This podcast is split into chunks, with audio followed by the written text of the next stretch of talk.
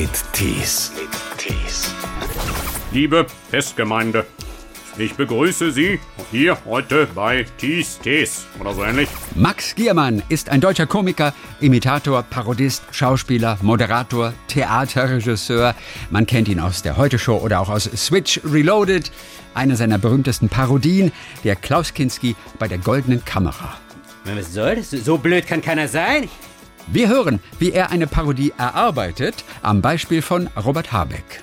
Ist alles Quatsch mit Soße und wir können vielleicht auch über was anderes reden. Und das ist harte Arbeit. Ich habe auch gar kein Talent dafür, Leute ad hoc nachzumachen. Und Max hat das Zeichnen wieder für sich entdeckt. Zeichnungen, Fotos und viel Blödsinn von ihm gibt es jetzt in dem Buch Ich bin was, was du nicht siehst. Und wir erfahren, warum Bananenschalen eine wichtige Rolle in seinem Leben spielen.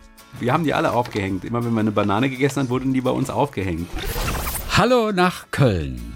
Hallo nach Baden-Baden? Frage, ja, wo sitzt ja, ihr? Ja, ja, Baden-Baden. Baden-Baden. Ja. Ist, ja, ist Köln eigentlich deine richtige Heimat jetzt? Naja, nee, Heimat bleibt Freiburg irgendwie, glaube ich. Da kann man nichts dran schrauben, ob man will oder nicht. Nee, Köln ist jetzt so mein Zuhause seit zehn Jahren ungefähr. Jawohl. Ja, aber ich weiß nicht, also so richtig, also ich fühle mich ja wohl und zu Hause, aber ähm, ich kann mir auch vorstellen, doch nochmal woanders hinzuziehen. Ne? Ich bin jetzt nicht, äh, ja. Die Kölner sind ja sehr lokalpatriotistisch. Wieder zurück nach Freiburg, die Stadt, aus der du irgendwann raus wolltest, weil sie dir zu eng wurde. Ja, kehren wir nicht irgendwann alle wieder zurück also, in den Ursprung. Ja. Aber ich habe schon gesehen, an deinen Illustrationen und an deinen Cartoons, der Bezug zum Schwarzwald ist nie weggegangen. Vor allem zu, drauf, zu, zu den Bollenhüten. Ja, stimmt, die Bollenhüte. Die klingen aber total spießig, sind aber eigentlich eine faszinierende Geschichte, oder? Ich, ehrlich gesagt habe ich noch nie einen in echt gesehen. Das ist nicht dein Ernst. Also vielleicht mal irgendwie bei sowas, bei so Kostümgeschichten, aber nie ja. wirklich mal so, ich meine, im, im Alltag trägt das ja eh keiner, ne? Das sind ja so Trachten, die man ja. dann auch nur zu, weiß nicht, zu welchen Anlässen trägt man die eigentlich? Also Hochzeiten wahrscheinlich auch, mhm. Feiern. Es ist doch so, dass auch die Anzahl der Bollenhüte, der Bollen oben auf dem Hut etwas aussagt und vor allem auch die Farbe. Ob du ledig bist, ob du verheiratet bist, ob du auf der Suche bist, ob du schwanger bist. Das wird doch alles durch die Bollen ausgedrückt. Ist das so? Ich glaube, das mit dem Schwanger nicht. Nee. Aber der okay. Recht, aber also, ob man frei ist, ob man verheiratet ist, das schon. Okay, aber ich finde es auch lustig, dass die wirklich so heißen, ne? Also ich meine so, ja, wie könnten wir die Dinger nennen, was, keine Ahnung, ja, die Bollen, ja, Bollenhüte. Das ist so, also das ist schon... Das kommt bestimmt ja. aus dem Badischen, da bin ich jetzt auch gerade überfragt. Ja. Die Bolle. Die Bolle, sprichst du eigentlich Badisch oder kannst du richtig ja, Badisch? Ich meine, du kannst ja. ja vieles, vor allem Baden imitieren kannst du natürlich, aber kannst du auch wirklich das Badisch? Ist ein, ja, aber da sagst du was Wahres, weil tatsächlich ist es ein riesiger Unterschied. Also ich kann eigentlich keine Dialekte. Also jetzt so grundsätzlich habe ich da überhaupt kein Talent oder Affinität, aber wenn ich dann jemanden parodiere, ähm, der so einen äh, Dialekt hat, dann geht's irgendwie, dann habe ich da einen anderen Zugang. Nee, aber ich, ich würde auch nicht sagen, dass ich es gut kann. Also wenn ich so, also meine Frau kommt auch, also sie kommt aus Emding, also mhm. aus der Ecke, so, ich glaube zu Hause, manchmal hat, haben wir so einen leichten Einschlag, aber ich könnte jetzt hier nicht so richtig loslegen, das wäre mir peinlich, weil ich glaube, dann sagen nee. die Einheimischen irgendwie. Aber die Bollenhüte sind, stehen die ja... Hey, es wird ein richtig gutes Gespräch, nur über Bollenhüte. Ja. dreißig Minuten lang, nur über Bollenhüte. Und dann zu was anderem. Und dann zum S C Freiburg. Ja, gut, okay, lass uns bei den Bollenhüten bitte bleiben, weil ich bin nicht so fußballaffin. Ach, das gibt's ja nicht. Nee, zu Bollenhüten fällt mir tatsächlich mehr ein als zum S C Freiburg. Also du Aber kannst sie auf jeden Fall zeichnen. Ja, ich glaube, es gibt zwei Cartoons mit Bollenhüten, ne? Ja, ja, zwei Cartoons. Es gibt also zwei auf jeden Fall, an die ich mich erinnere. Der, der eine ist auf jeden Fall, da nimmt dann der, der Clown letztendlich, und du hast ja auch eine Clown-Vergangenheit, nimmt eine Bolle vom Bollenhut und setzt sie sich auf die Nase. Den, äh, nee, die, nicht der Clown, sondern der... Ah, der, der, der andere.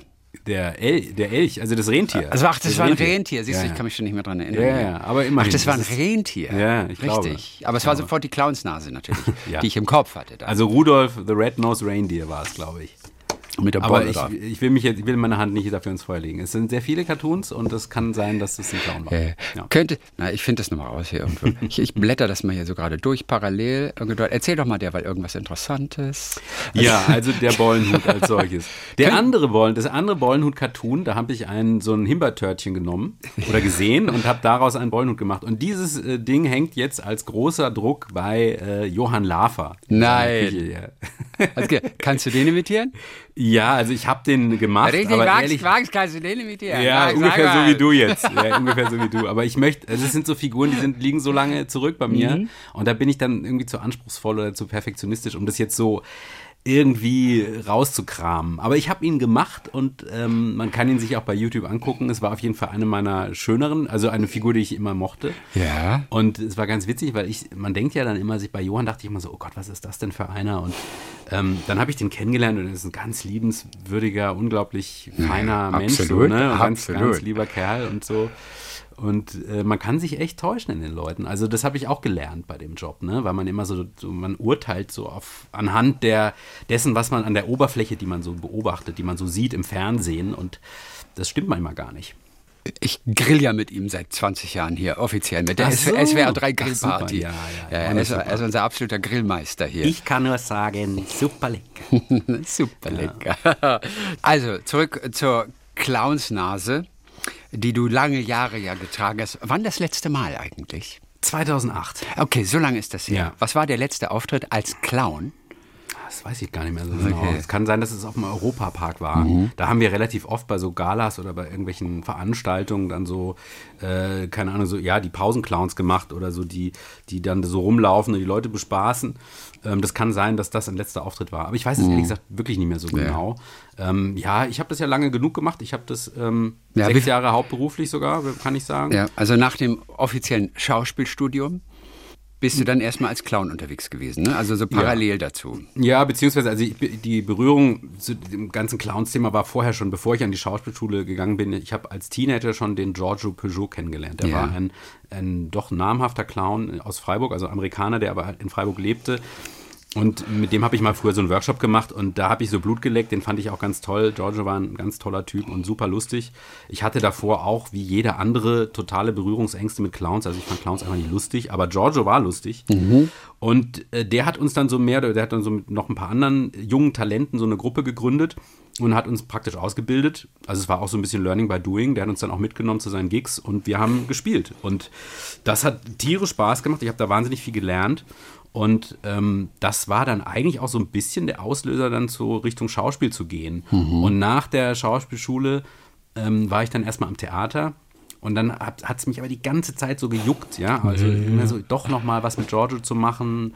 Und dann bin ich, habe ich beim Theater gekündigt und bin zurück nach Freiburg, um dann mit Giorgio ähm, mir was aufzubauen. Mhm.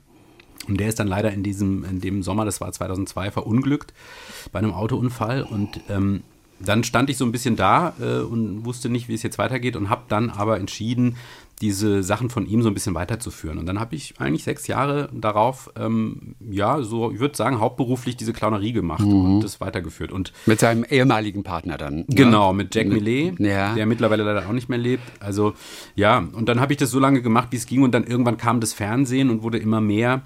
Und ähm, ich habe dann auch so gemerkt, so jetzt ist langsam da die Luft raus bei der Clownsache und dann habe ich das dann auch ad acta gelegt. Also das Kapitel ist für mich so ein bisschen abgeschlossen, aber ich liebe ja. immer noch so diese, diese Physical Comedy und so. Mhm. Ne? Also ich stehe auf sowas eigentlich mehr als auf Kabarett zum Beispiel. Und Bananenschalen gehören auch heute noch dazu, ne? Nee, das ist das Klischee, deswegen, die, die tauchen halt auf den Cartoons ab und zu mal auf, weil, weil yeah. sie halt so das Klischee des Clowns, Slapstick und so, aber äh, ich habe, glaube ich, kein einziges Mal in der ganzen Clownszeit irgendwas mit einer Banane gemacht. Ach Gott, das hatte ich vermutet yeah. eigentlich, nachdem sie in den Cartoons von dir auch immer wieder auftaucht. Ja, in, dem, in den Cartoons spiele ich ja mehr so mit dem Klischee des Clowns, ne? Also der, der lustige oder traurige Clown, was ich auch ganz schlimm finde, so traurige Clowns, yeah. die da nicht lustig sind und die dann da irgendwo in irgendwelchen Fußgängerzonen da die, die Pantomime machen. Aber ähm, also es gibt auch wirklich nicht viele gute Clowns, aber mhm. es gibt auch welche und so. Und dann das finde ich dann schon, schon cool. Und das ist so eine zeitlose Form. Und deswegen, dieses Thema Clownerie ist einfach bei mir relativ wichtig und kommt halt immer mal wieder vor. Aber du siehst ja auch an den Cartoons, dass ich damit auch mal so mit einem Augenzwinkern umgehe. Natürlich. Also. Ja. Was ist denn ein schlechter Clown? Weil es gibt nur wenige gute, hast du gesagt. Mhm. Die meisten sind alle irgendwie so ein bisschen sehr durchschnittlich wahrscheinlich, auch gar nicht so lustig, wie sie vielleicht denken. Was, was ist denn so typisch für einen, einen Clown, der eben nicht richtig gut ist? Oh, das ist eine gute Frage. Ja, also ich, ich weiß nicht, ich glaube, ähm, also die wenigsten Clowns sind halt wirklich gute Spieler, ne? Also so Schauspieler. Also du musst ja schon spielen können ähm, und Und irgendwie so dieses, ja, den Charakter gut transportieren. Also die wenigsten Clowns sind eigentlich ein schöner Charakter, sondern machen halt irgendwelche blöden Sachen oder Tricks oder so oder führen irgendwas vor. Aber du, du spürst da nicht wirklich die, die Figur dahinter, so. ja, keine Ahnung, weiß nicht. Es gibt, mhm. äh, gibt auch einfach ganz viele Quereinsteiger, die dann so Clowni, Clownerie machen. Die machen irgendwelche Kurse und landen dann bei irgendwie Klinik-Clowns. Also ich will dagegen gar nichts sagen. Es gibt da ja auch gute. Mhm. Aber es sind natürlich auch einfach viele so, die das so nebenberuflich machen. Und das, dadurch hat das halt schnell was Laienhaftes, ne? Also, und ich glaube, die meisten Clowns, die wir halt so kennen oder mhm. sehen, die sind halt äh, laienhaft. Und, ähm, und oft sind Clowns auch ganz schrecklich schrill, ne? Also im Zirkus oder so. Das ist dann auch vielleicht ein bisschen anstrengend. Aber es gibt auch ganz tolle Clowns, wie zum Beispiel Peter Schapp, den finde ich ganz toll. Ähm, der ist ja schon eine Ikone praktisch oder so, oder früher Django Edwards oder so. Also mhm, ähm, für mich musste es, also für mich ist Helge Schneider zum Beispiel auch ein Clown, oder Otto Walkes ist für mich auch ein Clown. Ja, klar. Ähm, weil die sehr clownesk arbeiten so, ne? Und auch so altersübergreifend und äh, Nonsens und so.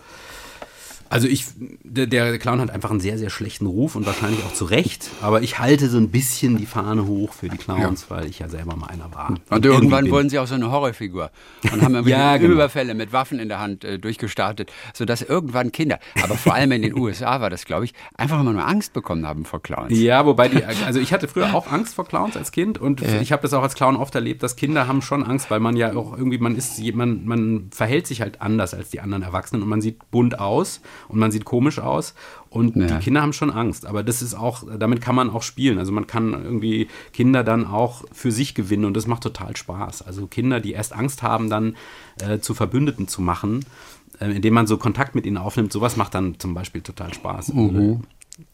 Also die Bananenschalen, die eigentlich mehr so ein wenig ein Klischee sind, die hingen bei euch trotzdem an den Lampen zu Hause rum. Also ja, Bananenschalen, ja. Also wenn die nicht für ein Trauma sorgen, dann glaube ich, kann nichts für ein Trauma ja, sorgen. Ja, okay, du dir. hast recht. Ja, ja, okay, stimmt. Die Bananenschale ist doch ein wichtigeres Motiv, als ich dachte. Und ja. Die war aber von der Mutter, die hat die da aufgehängt, oder? Ja, ja, wir haben die alle aufgehängt. Immer wenn man eine Banane gegessen hat, wurden die bei uns aufgehängt. Weil... Also eigentlich muss man es nicht erklären, oder? Eigentlich kann man es auch so stehen lassen. Nee. Das müssen wir erklären. Ja, weil ich später ja Oliver Kahn parodieren würde. Nein. Also ähm, äh, wie, meine Mutter, die hat, war Kunsterzieherin und die hat ja. auch zu Hause so Kurse gegeben. So Mappenvorbereitungskurse für Leute, die sich an Kunsthochschulen beworben haben. Ja. Und da musste man ja so zeichnen, Zeichen üben und so. Und das konnte, man konnte sehr gut... getrocknete Blätter oder sowas plastisch zeichnen oder eben auch getrocknete Bananenschalen. Mhm. Und die haben wir dann halt immer, um sie zu trocknen, bei uns in der Wohnung irgendwo hingelegt oder aufgehängt, äh, damit die da schön in einer bestimmten Form trocknen können. Mhm. Und deswegen war es bei uns eigentlich gang und gäbe eine Zeit lang, dass überall Bananenschalen rumlagen und hingen, ja. Daran erinnere ich mich. Man würde gar nicht denken, was man mit Bananenschalen alles anstellen kann. Also, also da lässt sich gut plastisch drauf zeichnen oder, oder was mache ich mit der Bananenschale? Nee, die, die, die, die, die zeichnest du ab, also wie so ein Stillleben. Es geht wirklich nur ums Abzeichnen, ja, weil, weil man da plastisches Malen gut darstellen genau, kann. Genau, weil die so. Form, also du musst dir vorstellen, wie so ein welliges Blatt, die wird, wenn die trocknet, dann, dann hat die so geschwungene Formen und ja. die sozusagen abzuzeichnen und die Schraffuren dann zu machen richtig, und die richtig. Plastizität äh, herzustellen und die Schattierung und so, das ist halt eine gute Übung.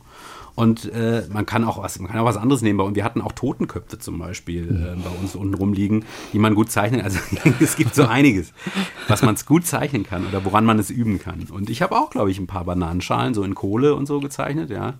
Habe ich auch gemacht. Gut. Also die Banane ist, äh, ist wichtig und gesund. Nach einem Aktmodell ist wahrscheinlich die Bananenschale das zweithäufigste Motiv dann. Ja, beim Akt, meine Mutter hat auch Aktkurse gegeben im Keller, da war ich noch ein bisschen jünger und da war das immer ganz aufregend. Wenn dann, okay. Ah, das ist jetzt die, die sich gleich auszieht. Und weil du durftest zugucken? Nein, dürfte ich nicht. Nein, nein, war tabu, aber hätte ich mich auch nicht getraut. Aber gemalt hast du von Anfang an. Also deine Mutter war Kunsterzieherin, Vater glaube ich genauso? Ja, Vater auch, auch aber der war nicht so, der hat nicht so viel gezeichnet okay. oder gemalt. Also euer Haus war ständig voller Stifte, voller Blätter mit Papier, äh, voller Papier meine ich. Ja, ja, und wir hatten auch alle, also so, das war echt wirklich normal und so bin ich aufgewachsen und ich habe auch immer, ich hatte auch immer ganz viel Papier. Ich habe heute noch Schubladen voll mit dicken Stapeln von Kinderzeichnungen. Also ich habe sehr, sehr viel immer gezeichnet. Mhm. Und ähm, dann irgendwie, als ich dann an der Schauspielschule, habe ich es auch noch gemacht parallel. Und dann, als ich am Theater war, da habe ich irgendwie damit aufgehört. Das habe ich dann, das hat sich irgendwie wie von selbst erledigt. Und jetzt hatte ich es halt wieder entdeckt. Und das war dann plötzlich wie so ein Rausch auch. Da habe ich dann ganz viel gemacht. Mhm. Und, aber ich bin halt immer noch auf dem Stand von früher. Also rein technisch gesehen bin ich immer noch, äh, also ich bin ja, ich habe das ja nicht gelernt. Ne? Absolut, aber dennoch hat man das Gefühl, das ist einer, der macht das mit großer Leichtigkeit, malt er auch in, naja, durchaus unterschiedlichen Stilen. Bist du da durchaus mal systematisch rangegangen? Hat deine Mutter dir tatsächlich, auch mit Hilfe von Übungen, tatsächlich Techniken beigebracht oder ist das einfach Naturtalent, du machst gerade, wie du willst? Naja, nee, ich habe natürlich schon viel gelernt von meinen Eltern, naja. aber ich war immer ungeduldig, mhm. bin ja bis heute und, und ich hatte auch nie Lust, jetzt irgendwie was total exakt zu zeichnen, so mit einem feinen, dünnen Bleistift, da jetzt irgendwie so oh, stundenlang, ich wollte das immer irgendwie schnell haben, so immer so ein bisschen. Und mein, von meinen Eltern, die natürlich auch mehr so moderne Kunst mögen, habe ich auch gelernt, eine gute Zeichnung muss auch irgendwie Schwung haben, ne? Der Strich muss einen Schwung haben okay. und so. Mhm, und mhm. deswegen, glaube ich, habe ich immer auch so ein bisschen was Skizzenhaftes behalten. Also ich, ich kann auch nicht besonders gut so akkurat zeichnen. Und die Sachen, die ich mache, sind auch oft wirklich so ein bisschen hingerotzt, aber auch absichtlich. Ne? Ja, also ich mag natürlich. Das dann auch, ich habe dann eine Idee und dann bring, will ich die zu Papier bringen und dann will ich, dann, dann denke ich danach auch, soll ich den Cartoon jetzt nochmal ordentlich zeichnen? Aber mhm. meistens denke ich mir so, warum eigentlich? Er ist ja genau richtig so. Äh, also passt der dann auch meistens zur Idee.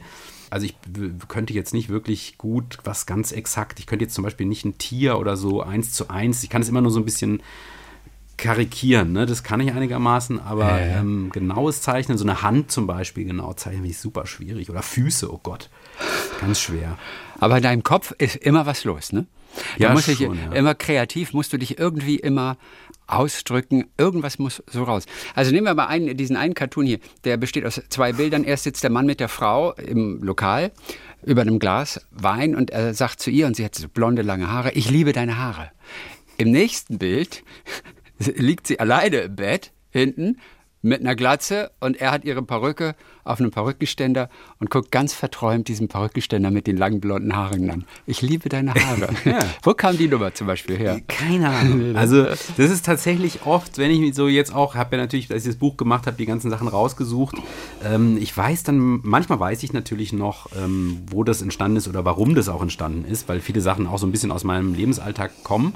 Aber äh, oftmals denke ich mir dann selber, wie kommt man, wie bin ich denn da jetzt drauf gekommen? Das ist dann, ich weiß es nicht, irgendeine Idee, man redet über irgendein Thema oder man liest was in der Zeitung und man sieht irgendjemand im Café sitzen und hat kurz eine Idee und mhm. dann ist es, geht ganz schnell, das ist auch irgendwie oft ein flüchtiger Moment und dann bringt man den zu Papier, so. Und das ist, glaube ich, auch so ein bisschen das Schöne, also für mich das Coole daran, im Vergleich zum Parodieren, weil da muss ich ja, da bin ich ja so der Vorbereitungsnerd, da muss yeah. ich mich ja echt einschließen und üben und trainieren und Oh, und dann habe ich diese genaue Vorgabe und dann muss ich mich da so dran abarbeiten. Und beim Zeichnen, da, das kann ich einfach überall machen und es kommt einfach so aus, der, aus, der, aus dem Handgelenk. Und, ähm, und ich glaube, deswegen macht es mir auch gerade so Spaß, weil es halt einfach ein großer Gegenpol ist zu dem, was ich, was ich im Fernsehen mache. Und viele Cartoons sind sicherlich auch autobiografisch, wie zum Beispiel der hier, wo die Frau zu dem Mann, der auf dem Sofa sitzt oder auf der Couch sitzt, sagt, solange die Penisse nur in ihren Zeichnungen auftauchen, würde ich mir keine Sorgen machen. Genau. Und der, der Mann, der hat einen, der das sagt, hat einen großen Peniskopf. Ähm, hat, er das, hat er wirklich das einen Peniskopf? Ja. Ach nee. Oder ist das ein anderer Cartoon? Ich glaube, das ist ein anderer Cartoon. Ah, okay. Der hat einen normalen Kopf tatsächlich. Ich weiß schon selber gar nicht mehr. Ja. Ja, kann ich dir sagen. Hast du das Buch dabei? Seite fünfundsiebzig. Ja, nee, ich hab's nicht dabei. Aber, ist es, äh, aber das ist doch, der Therapeut hat doch, der hat doch eine, eine Eichel als Kopf, oder? Äh, äh, ehrlich gesagt, ich konnte es nicht erkennen als Eichel. Das sieht aus wie so ein geschwungener französischer Hut. Nee, das soll eine Eichel sein. Verstehe, mal, das habe ich gar nicht erkannt. Vielleicht doch zu grob in, in der Zeichnung. Das ist eine Eichel als Kopf. Ja, ja, das Jetzt ist eine Eichel. Und er sagt, solange nur ihre Cartoons, wie, solange nur in ihren Zeichnungen Penisse auftauchen, ja. ist alles normal. Aber der sieht halt überall weg. Ich muss mir mal das Ding wieder genauer ja. angucken, dass ich auch die Eichel wieder erkenne in deinen Cartoons. Also ja, ja, du, ach, kein aber Problem. Du hast völlig, die Mütze fiel mir schon auf, aber ich dachte, das ist wie Wie, wie, wie heißen denn diese, diese geschwungenen, diese Barretts, weißt du, Richard Wagner hat früher auch mal so ein Ding aufgehangen, in Zeichnung. Und die französischen Frauen laufen auch mal mit so einem Ding um. Und ich dachte, das sei so einer. Ach so, ja, ne, das ist also vielleicht einfach mein Fehler. Also dann gedacht. war ich nicht ich exakt genug gedacht. an dieser Stelle. Aber ja, ich meine, diese, diese Pimmelwitze, ich habe ja relativ viel so, so schlüpfrige Geschichten, ja. so Schweinenkram. Das war so ein bisschen, das war ganz verrückt, weil ich habe die Sachen immer bei Instagram gepostet. Mhm. Und dann habe ich halt auch so solche Sachen gemacht und dann habe ich, dann war da das Feedback immer so super, dass ich dann immer mehr und so, so Peniswitze gemacht.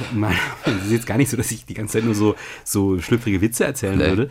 Aber ähm, das, das hat sich dann so ein bisschen verselbstständigt und irgendwann bei so Veranstaltungen wurde ich dann echt drauf angesprochen. Also gar nicht, ja. Sonst haben sie mich immer auf Kinski oder Raab oder so angesprochen und dann, ja, du bist doch hier der Penismaler von Instagram und so. Ich liebe deinen Account. Und das fand ich dann irgendwie auch irgendwie schräg und äh, ja, deswegen sollte das auch ein ganzes Kapitel werden. Also, wo du Kinski angesprochen hast, das war eine Parodie, die du gemacht hast, bei der Goldenen Kamera, die richtig auf Wellen geschlagen hat. Mhm. Anhand von Kinski zum Beispiel, erzähl ganz kurz, wie du eine Parodie erarbeitest, denn das geht nicht von heute auf morgen. Das ist richtig intensive Arbeit bei dir. Wie fängt das an? Ja, also... Oder ähm, ich meine, wann hast du deine letzte Parodie gemacht? Letzte Woche. Doch, erst letzte Woche. Also gut, ja, das ist jetzt nicht äh, so lange Freitag. Zurück tatsächlich. Oh, was war's? Ich habe beim Comedy-Preis ähm, live den Thorsten Sträter zum ersten Mal gemacht. Das ist witzig, Thorsten Sträter, den habe ich so selten gehört. Ich weiß gar nicht, ob ich den wiedererkennen würde dann. Also vom Gesicht her auf jeden Fall. Ja, aber der hat ja eine sehr markante ja, Stimme. Ja, ja, stimmt. Ähm, und der war im Publikum? Der war im Publikum und äh, der hat sich, der, der hatte so ein bisschen Pipi in den Augen. Also der hat das, glaube ich, sehr, also zu Recht. Also ich, ich finde es immer interessant, weil die meisten finden, empfinden es ja eher so als, als Ritterschlag. In dem Fall ist es auch so gemeint, also weil ich Thorsten sehr schätze. Ja. Aber manchmal ist es natürlich auch nicht so gemeint. Und dann kommt es natürlich trotzdem immer äh, so, also die Leute freuen sich dann immer, wenn sie parodiert werden. Und manchmal denke ich so, naja, also ein bisschen Verarschung ist es ja trotzdem noch. Aber ich weiß natürlich auch nicht, ob es wirklich nur reine Freude ist. Ja, bei wem genau. War es mal nicht als Hommage gemeint? Ähm, ja, auch, also ich meine, bei den Politikern ist es natürlich auch ja. oft so ein bisschen, bisschen ernst gemeint. Ähm, klar, jetzt bei dem Donald Trump sowieso. Oh Gott, ja. ähm, aber äh, ja, achte bei vielen eigentlich, ne? So Dieter Bohlen oder, oder ja. so, weiß nicht, also alle möglichen. Da gibt es so viele. Ich will jetzt auch da niemanden beleidigen, aber ähm, das ist, ich, ich will das ja auch gar nicht so werten. Ne? Mir ist es ja auch eigentlich erstmal wurscht, weil ob ich denjenigen mag oder nicht, ja. spielt für meine Arbeit eigentlich auch gar keine Rolle. Also ich mache den halt nach. Aber den Sträter, den mochtest du? Den mochte ich, ja. Sowieso. Was hat der für eine Stimme? Wie, wie, wie hast du den entwickelt? Wie klingt der? Liebe Festgemeinde, ich begrüße Sie hier heute bei Tees Tees oder so ähnlich. Ja, äh, schwierig. Also merkst du auch äh, jetzt so ad hoc, äh, gar nicht so einfach. Musst du dich aufwärmen? Nee, aber ich muss, ich muss mit einer Figur vertraut werden. Ja. Und tatsächlich, ich habe ihn jetzt gerade gemacht, aber ich habe noch nicht dieses Gefühl, es ist bei vielen Figuren so. Und dann gibt es den Punkt, wenn ich sie zu lange nicht mehr gemacht habe, dann sind sie auch irgendwie weg. Mhm, und dann habe ich, mhm. ich will, dann habe ich so das Gefühl, ich mache eine Parodie von meiner eigenen Parodie. Parodie, ja.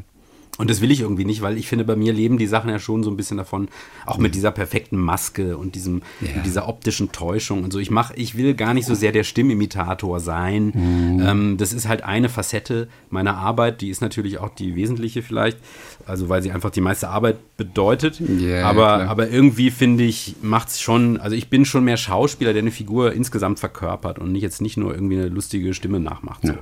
Hast du Stefan Raab die Rechte an seiner Parodie verkauft jetzt oder nicht? Nee, aber es hat ihn, glaube ich, auch sonst auch nie jemand gemacht. Ne? äh, nee. Also mich haben einige nachgemacht als Raab, aber so richtig aber eine eigenständige Parodie gab es dann nicht mehr. Ähm, ja, Raab ist natürlich jetzt zum Beispiel eine Figur, die habe ich äh, in den Jahren fünfzigtausend Mal hoch und runter gespielt. Den kann ich natürlich aus dem F F, also yeah. das ist dann nur ein Knopfdruck und dann so, meine äh, Damen und Herren. Ja, das geht dann ganz schnell, aber... Aber wirklich? Ja, das ist, aber ich komme mir auch jedes Mal doch auch so ein klein bisschen blöd vor, weil, weißt du, es ist so ein bisschen wie die Bananenschale. ähm, ja, ich, ich überlege, also manchmal, ich muss dann auch in mich gehen, also jetzt zum Beispiel könnte ich jetzt, weiß ich gar nicht... Also ich mache das, ich, du hast ja vorhin gefragt, wie ich das mache. Genau, wir waren also, also um mal wieder zurückzukommen zu Klaus Kinski zum Beispiel. Ja. Also, ähm, oder welche Rolle bietet sich besser an, um mal zu zeigen, wie du rangehst? Was sind die einzelnen Schritte? Genau, also bei, bei Kinski oder bei jeder Figur ist eigentlich erstmal gleich. Ich, äh, erstmal gucke ich mir ganz viel Zeug an, so was es so gibt. Und dann suche ich mir irgendwo eine Passage raus, die textlich, also so zwei, drei Sätze, so eine yeah. kurze Passage, die relativ prägnant ist.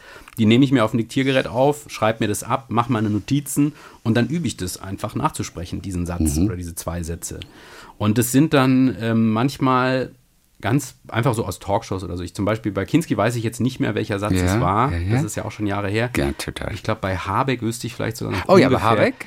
Das war irgendwie aus einer Talkshow, da hat er sowas gesagt wie, In der, in der gleichen, in der gleichen Umfrage waren die, die Untertitelzeilen, sag ich mal, zwei, drei Monate zuvor, Robert Habecks Stern sinkt, weil ich null Komma zwei Prozent runter, runtergegangen bin und danach bin ich aber einen hoch und die anderen aber runter, auf einmal beliebtester Politiker. Also es ist alles Quatsch mit Soße und wir können vielleicht auch über was anderes reden. Und das ist dieser Ausschnitt, ähm, den ich dann halt hundertmal übe, deswegen kann ich ihn jetzt auch noch. Ja. Yeah. Daran übe ich dann halt, wie das so klingt, wie der, das so, wie der diesen Satz sagt. Und dann nehme ich dann noch weitere Sätze und dann nachher habe ich den Text, mit dem ich arbeiten soll. Und dann probiere ich das sozusagen auf diesen Text zu übertragen und mit einem Fremdtext zu machen. Aber das ist halt ein relativ handwerkliches und, wenn man so will, eine relativ stupide Art, sich so dieser Stimme anzunähern. Und wenn ich mir heute diese Aufnahmen angucke, zum Beispiel von meinen ersten Kinskis oder Raab oder so, das klingt furchtbar. Das hat überhaupt nichts mit dem Original zu tun. Ne? Also ich habe auch gar kein Talent dafür, Leute ad hoc nachzumachen. Also das denkt man ja immer so. Ich, also ich habe gar nicht dieses Talent und das ist aber mein Vorteil, weil dadurch habe ich sozusagen gelernt, ich muss mich hinsetzen und ich muss mir das drauf schaffen. Mhm. Also das dauert dann durchaus mal so ein, zwei Wochen, bis du damit auch mal rausgehst und jemandem vorsprichst. Ja, ich habe also meine besten Freunde oder auch meiner Frau, der spiele ich mal was vor, wenn ich das Gefühl habe, ich habe vielleicht so eine Art Zwischenergebnis mhm. oder ich komme nicht weiter oder so. Mhm. Meistens, ja genau, so nach so ein paar Tagen, nach einer Woche oder so, habe ich dann meistens so einen ersten kleinen Erfolg. Aber das ist ganz unterschiedlich. Also bei Kinski ging es relativ schnell, weil der ist natürlich sehr markant. Ja, klar. Ähm, und da hatte ich dann relativ schnell so diese, diese Stimme raus. Und bei Kinski war natürlich auch eine große Hilfe, dass wir bei den Texten damals sehr viel Originaltexte genommen haben. Ne? Also mhm. dieses ganze, mhm. was soll das? So blöd kann keiner sein. Also diese, diese ganzen, also ich werde dich auf deinen Platz zurückverweisen, wo du hingehörst. Ja, also oder sie sind kein Regisseur, ein Zwergenregisseur sind sie. Also diese ganzen Sachen sind ja alles Originalzitate. Und dann konnte ich natürlich auch immer am Original sozusagen direkt vergleichen und üben. Das hat mir natürlich total geholfen. Das ist ja viel schwieriger, dann mit so einem Fremdtext zu arbeiten. Das stimmt. Nur das Arschloch zu Gottschalk, das war kein Originaltext. Ja, Arschloch hat Kinski ja oft genug gesagt, ja, aber, ja, aber zu Gottschalk glaube ich nicht, obwohl die ja auch mal, da gab es ja so eine Talkshow, ich glaube, na sowas oder so. Ja, da war Kinski, da gab es auch so einen riesen Aufreger und die haben sie auch irgendwie, da wollte, hatte Kinski auch überhaupt keinen Bock. Und hat auch gar nichts gesagt oder hat nur gegrinst teilweise auch. Oder und ich glaube, da das hat, das nee, das gab es auch mal. Also es gab es auch ja, mal, wo er aber gar nichts gesagt hat, einfach nur hm, ja, wo er irgendwie, es gab, also ich habe mal eine Geschichte gehört, ich weiß gar nicht, ob das irgendwo, eine Geschichte gehört von einer Pressekonferenz, yeah. wo Werner Herzog die ganze Zeit geredet hat und dann, Kinski saß nur daneben und dann irgendwann wurde Kinski von einem Journalisten gefragt, was er glaube, warum er denn diese Rolle spielen soll oder, oder keine Ahnung, irgendwas. Und dann ist Kinski nur aufgestanden, hat seinen Stuhl ins Publikum geworfen und ist gegangen. Ähm, also da hatte er gar nichts gesagt. Aber ähm, ja, also ne, das ist ja schon, also da liegt natürlich bei der Parodie auf der Hand, worauf man geht. Ne? Also nee, das ist klar. Natürlich bei so einem Habeck oder einem Jens Spahn oder so, da weiß man, weiß ich auch erstmal gar nicht, was man da, was ich da jetzt parodiere, das schält sich dann so raus. Also lässt sich äh, jeder parodieren denn? Also streng genommen? Ja. Oder braucht immer eine Person wirklich etwas Markantes? Ja, also klar, was Markantes wäre schön, weil so ohne Wiedererkennungswert ja, ja, kann man ja nichts wiedererkennen. Aber ne? Hat jeder Wiedererkennungswert letztendlich? Ja, ich glaube schon irgendwie, schon. Irgendwie hat jeder was, aber ich könnte jetzt nicht jeden parodieren. Ne? Also ich habe da ja auch Grenzen, auch stimmlich zum Beispiel oder auch optisch. Also wir gehen ganz stark nach äh, der Optik. Also okay. Wenn wir Rollen auswählen, zum Beispiel jetzt Politiker für extra drei, dann, äh, wir haben auch über Merz gesprochen, aber da sagen wir dann, nee, das kriegen wir von der Kopfform nicht gut hin. Okay. Ähm, ich habe okay. eine ganz andere Kopfform als der und dann sagen wir, ähm, nein, das geht nicht. Also weil ich ne, will natürlich auch, dass es gut aussieht und nicht nur irgendwie ja, klingt oder so. Also bei Dieter Bohlen, da äh, stelle ich mir vor, das ist ganz einfach, der hat so eine bestimmte Stimmlage und schön norddeutsch und er näselt vielleicht so ein bisschen. Das ist einfach. Bei jemandem wie Kai Pflaume zum Beispiel, da wüsste hm. ich jetzt gar nicht erstmal, wo ich ansetzen sollte. Ja, also ähm, ja, das weiß ich dann auch nicht. Ne? Also ich gucke mir das dann halt an und dann, ich, das ist jetzt auch schon wieder über zehn Jahre her, ja, dass ich lange das jetzt ne? mal gemacht habe. Aber, ja. Ja, aber der hat immer so ein klein bisschen was Nasales. Aber okay. ich kriege es jetzt schon auch gar nicht mehr so richtig hin. Also das ist dann auch irgendwann abgehakt bei mir, wie gesagt, ich lösche ja, das dann ja, von meiner Festplatte. Aber ähm, ja, ich, ich mag ja mittlerweile ähm, wirklich die Figuren lieber, die nicht so auffällig sind. Wo man nicht als, als Außenstehender sofort weiß, was mhm. man jetzt daran mhm. parodiert. Wie zum Und, Beispiel? Ja, jetzt zum Beispiel der Schleich, ne? Mhm. ähm, oder, oder ähm, hier der, Kretsch, der Kretschmann zum mhm. Beispiel oder ähm, das wären sicher Figuren, die man gut machen kann und die super lustig, schräg funktionieren, aber, aber ich finde, es ist, jeder weiß ja sofort, so was man da macht und wie die Stimme klingen muss und diese Figuren, so eben wie einen Markus Lanz oder wie einen Habeck, wo man eigentlich erstmal denkt, ja, an dem ist ja gar nichts Auffälliges oder der hat ja gar nichts Markantes, finde ich eigentlich viel spannender. Und wenn es dann gelingt, mhm. dann ist es halt umso, umso cooler. Also du hast kein Lebensmotto, das erfahren wir in diesem Buch. Aber Stimmt, ein ja. Satz von Detlev Buck begleitet dich. Wer gut ist, darf auch schlecht sein. Ja, der begleitet mich, weil er mir so schwer fällt. Also, also okay. ja, ja, aber der begleitet mich schon. Ja, das fand ich irgendwie. Das Wie meinte er denn den Satz eigentlich? Wer gut ist, darf auch schlecht sein. Wann hat er den gesagt? Nach meinem Drehtag. Nein, okay. äh, äh, ich weiß es gar nicht so genau. Hast irgendwie, du mit ihm gedreht? Ja, ja. Wir Welchen haben, Film? Wir haben zwei Film Filme zusammen gemacht. Also ich habe einmal eine ganz kleine Rolle in Vermessung der Welt, aber das ja. war eigentlich nur so ein, wir haben davor äh, Rubbel die Katz zusammen gemacht. Also das war Rubbel die Katz, natürlich, genau. Das war ja auch Detlev Buck, genau. Stimmt. Ja, da hatte er das, glaube ich, in dem, er hat es irgendwann mal gesagt, ähm, ich weiß nicht mehr genau, in welchem Kontext, aber ich finde es natürlich, also mich beschäftigt, ich bin halt sehr selbstkritisch und mhm. will immer alles irgendwie toll machen und habe immer total Angst, dass es nicht klappt und so. Und man muss ja auch sagen, bei den Parodieren hat man halt auch diesen krassen Maßstab immer, ne? Also du mhm. musst halt, du willst halt genauso klingen wie das Original und genauso aussehen und das, jeder kann es auch von außen so beurteilen. Das heißt, du bist ja in deiner Darstellung überhaupt nicht frei, sondern mhm. du hast halt eine so krasse Vorgabe und ähm, ja, also du, so, du musst so mit diesem Muster durch dieses Nadelöhr durch und deswegen entsteht auch ein Leistungsdruck, ne? Also automatisch, weil wenn du, und bei mir ist es halt so, wenn die Maske auf, also wenn wir entscheiden, wir machen jetzt den Habeck, mhm. dann weiß ich, okay, in vier Wochen ist Premiere. Ich kann dann nicht sagen, ach nee, gelingt mir jetzt doch nicht so gut, ich ziehe zieh mich zurück oder so. Ich muss es dann machen, egal mhm. wie es wird, weil die Maske wird gebaut, die kostet ein Schweinegeld und es muss dann auch gemacht werden. Und das ist so ein bisschen, also ich sag mal, so ein Radio-Stimmimitator, der probiert halt ein paar Stimmen aus und wenn was nicht funktioniert, dann lässt das halt weg. Mhm. Aber das kann ich nicht. Also ich muss dann damit auftreten und ähm, das macht es halt schon sehr aufregend. Und dieser Druck, immer sozusagen richtig gut sein zu wollen und sein Bestes geben zu wollen und so, der beschäftigt mich schon, auch im Alltag. Also ich bin, glaube ich, schon so ein, äh, da sehr ähm, perfektionistisch und deswegen mhm. ist so ein, würde ich mir so einen Satz so gerne mal wirklich zu Herzen nehmen und sagen, okay, ich darf jetzt auch mal mal schlecht sein. Ja, ich darf auch schlecht sein. Also ich meine, man versucht ja eh immer sein Bestes, aber man, es muss ja auch okay ja. sein. Also und man kann auch nicht immer alles, also ich kann auch nicht jeden gut nachmachen. Ja. Aber vielleicht meint er, wenn man gut sein will, dann muss man auch was riskieren. Und wenn man eben aber was riskiert, und man kriegt es aber meistens hin, dann darf man auch mal daneben liegen. Vielleicht, weil man einfach was riskiert. Ja, stimmt, das steckt da auch drin. Also das finde ich auch, auch gut. Also das finde ich zum Beispiel auch ein super äh, Leitsatz, dass man, also ich finde immer wichtig, dass man mal so ins kalte Wasser springt und ähm, ja, und irgendwie, ich mache jetzt auch mit diesem Buch was ganz anderes. So, da könnte man ja auch sagen, was soll das jetzt? Warum zeichnet der da so und so, ne? Yeah. Aber irgendwie finde ich es auch wichtig, dass man, dass man sich immer wieder neu erfindet und auch neue Sachen ausprobiert. Und ähm, das ist ja in meinem Job eh ganz schön, weil das, das ist ja jede Rolle auch wieder irgendwie ein neuer Kosmos und eine neue Herausforderung. Also wenn ich jetzt den Kinski mache, bringt mir das auch nichts, dass ich den Raab gut gemacht habe, ne? Mhm. Also das kann ich mir nichts von kaufen. Das sind zwei völlig verschiedene Paar Schuhe und ja, also das steckt wahrscheinlich auch ein bisschen drin. Eigentlich ist nicht, ist nicht so schlimm, wenn mal was nicht gelingt, denn du, du wirst ja sowieso immer anders genannt.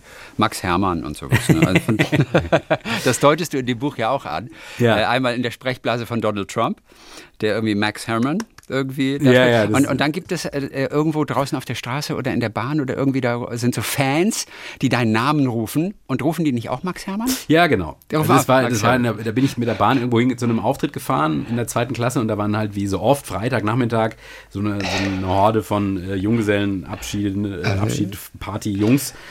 So Anfang zwanzig oder was und haben da, waren schon stockbetrunken und ich gehe halt an denen vorbei zu meinem Platz und sehe schon, die haben mich erkannt oder einer hat mich erkannt und stupst seine Kollegen an und dann ist irgendwie kurz Stille und ich, ich merke, wie die rätseln und so, ja, Switch Reloaded, Switch Reloaded und so und dann fangen sie plötzlich halt alle lauthals an, in diesem Abteil zu grölen. Oh Max Hermanns, Max Hermanns, Max Hermanns und so.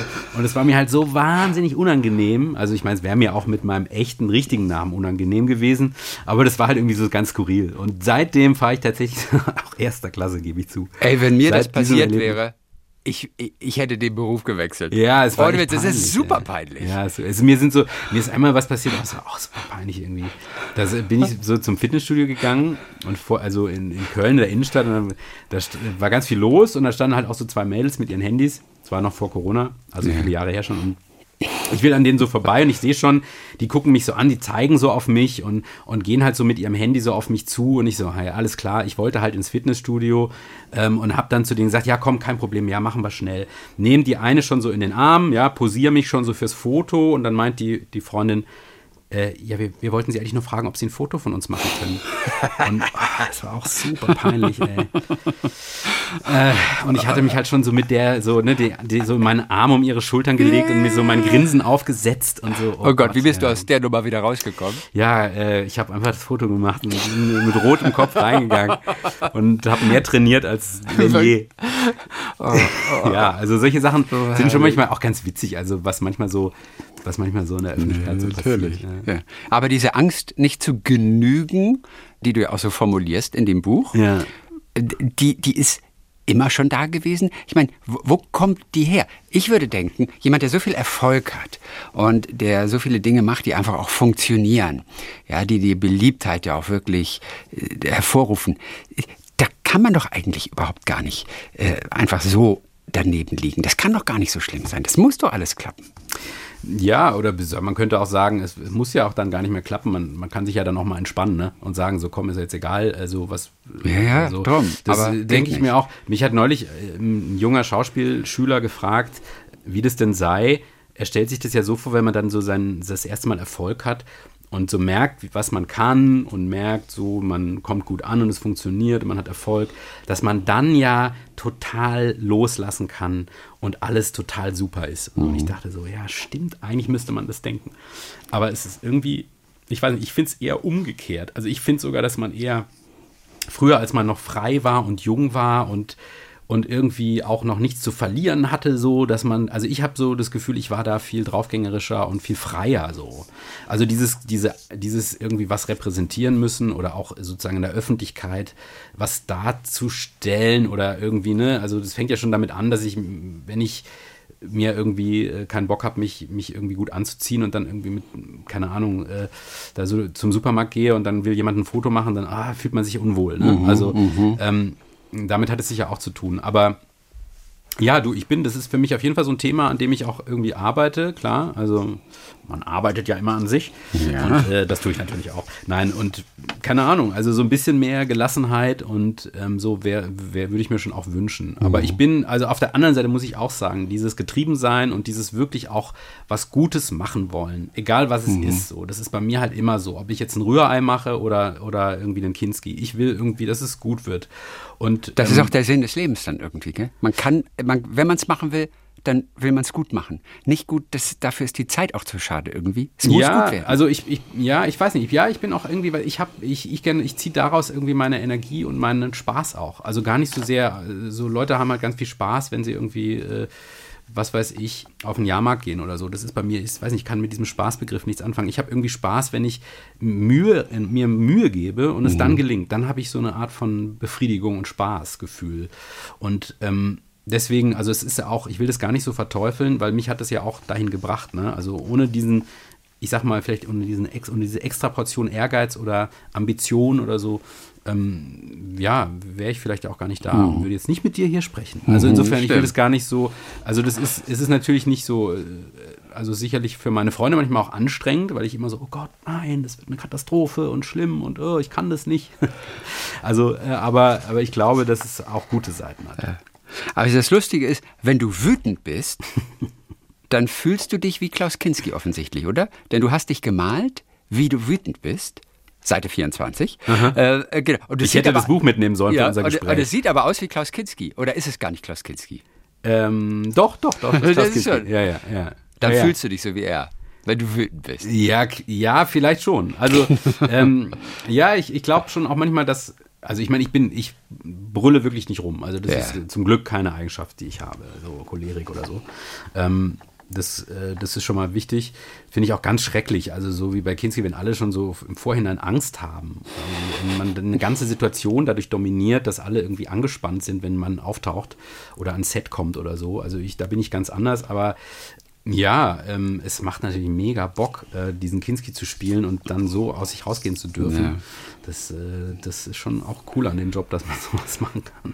Es ist auf jeden Fall beruhigend, dass du, der so vieles macht, äh, imitieren, und du bist Schauspieler und Moderator und Theaterregisseur, dass wir wenigstens erfahren, dass du in handwerklichen Dingen eine komplette Niete bist. Ja, ich das bin in vielem ich, eine komplette Das finde ich sehr beruhigend. Wenn du wüsstest.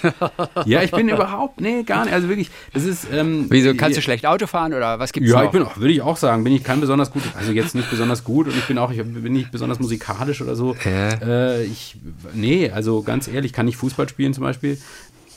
Nee, ähm, und handwerklich, also es ist besser geworden, weil ich ähm, wohne in einem sehr alten Haus. Ja, und was solltest du sonst machen während Corona, ne?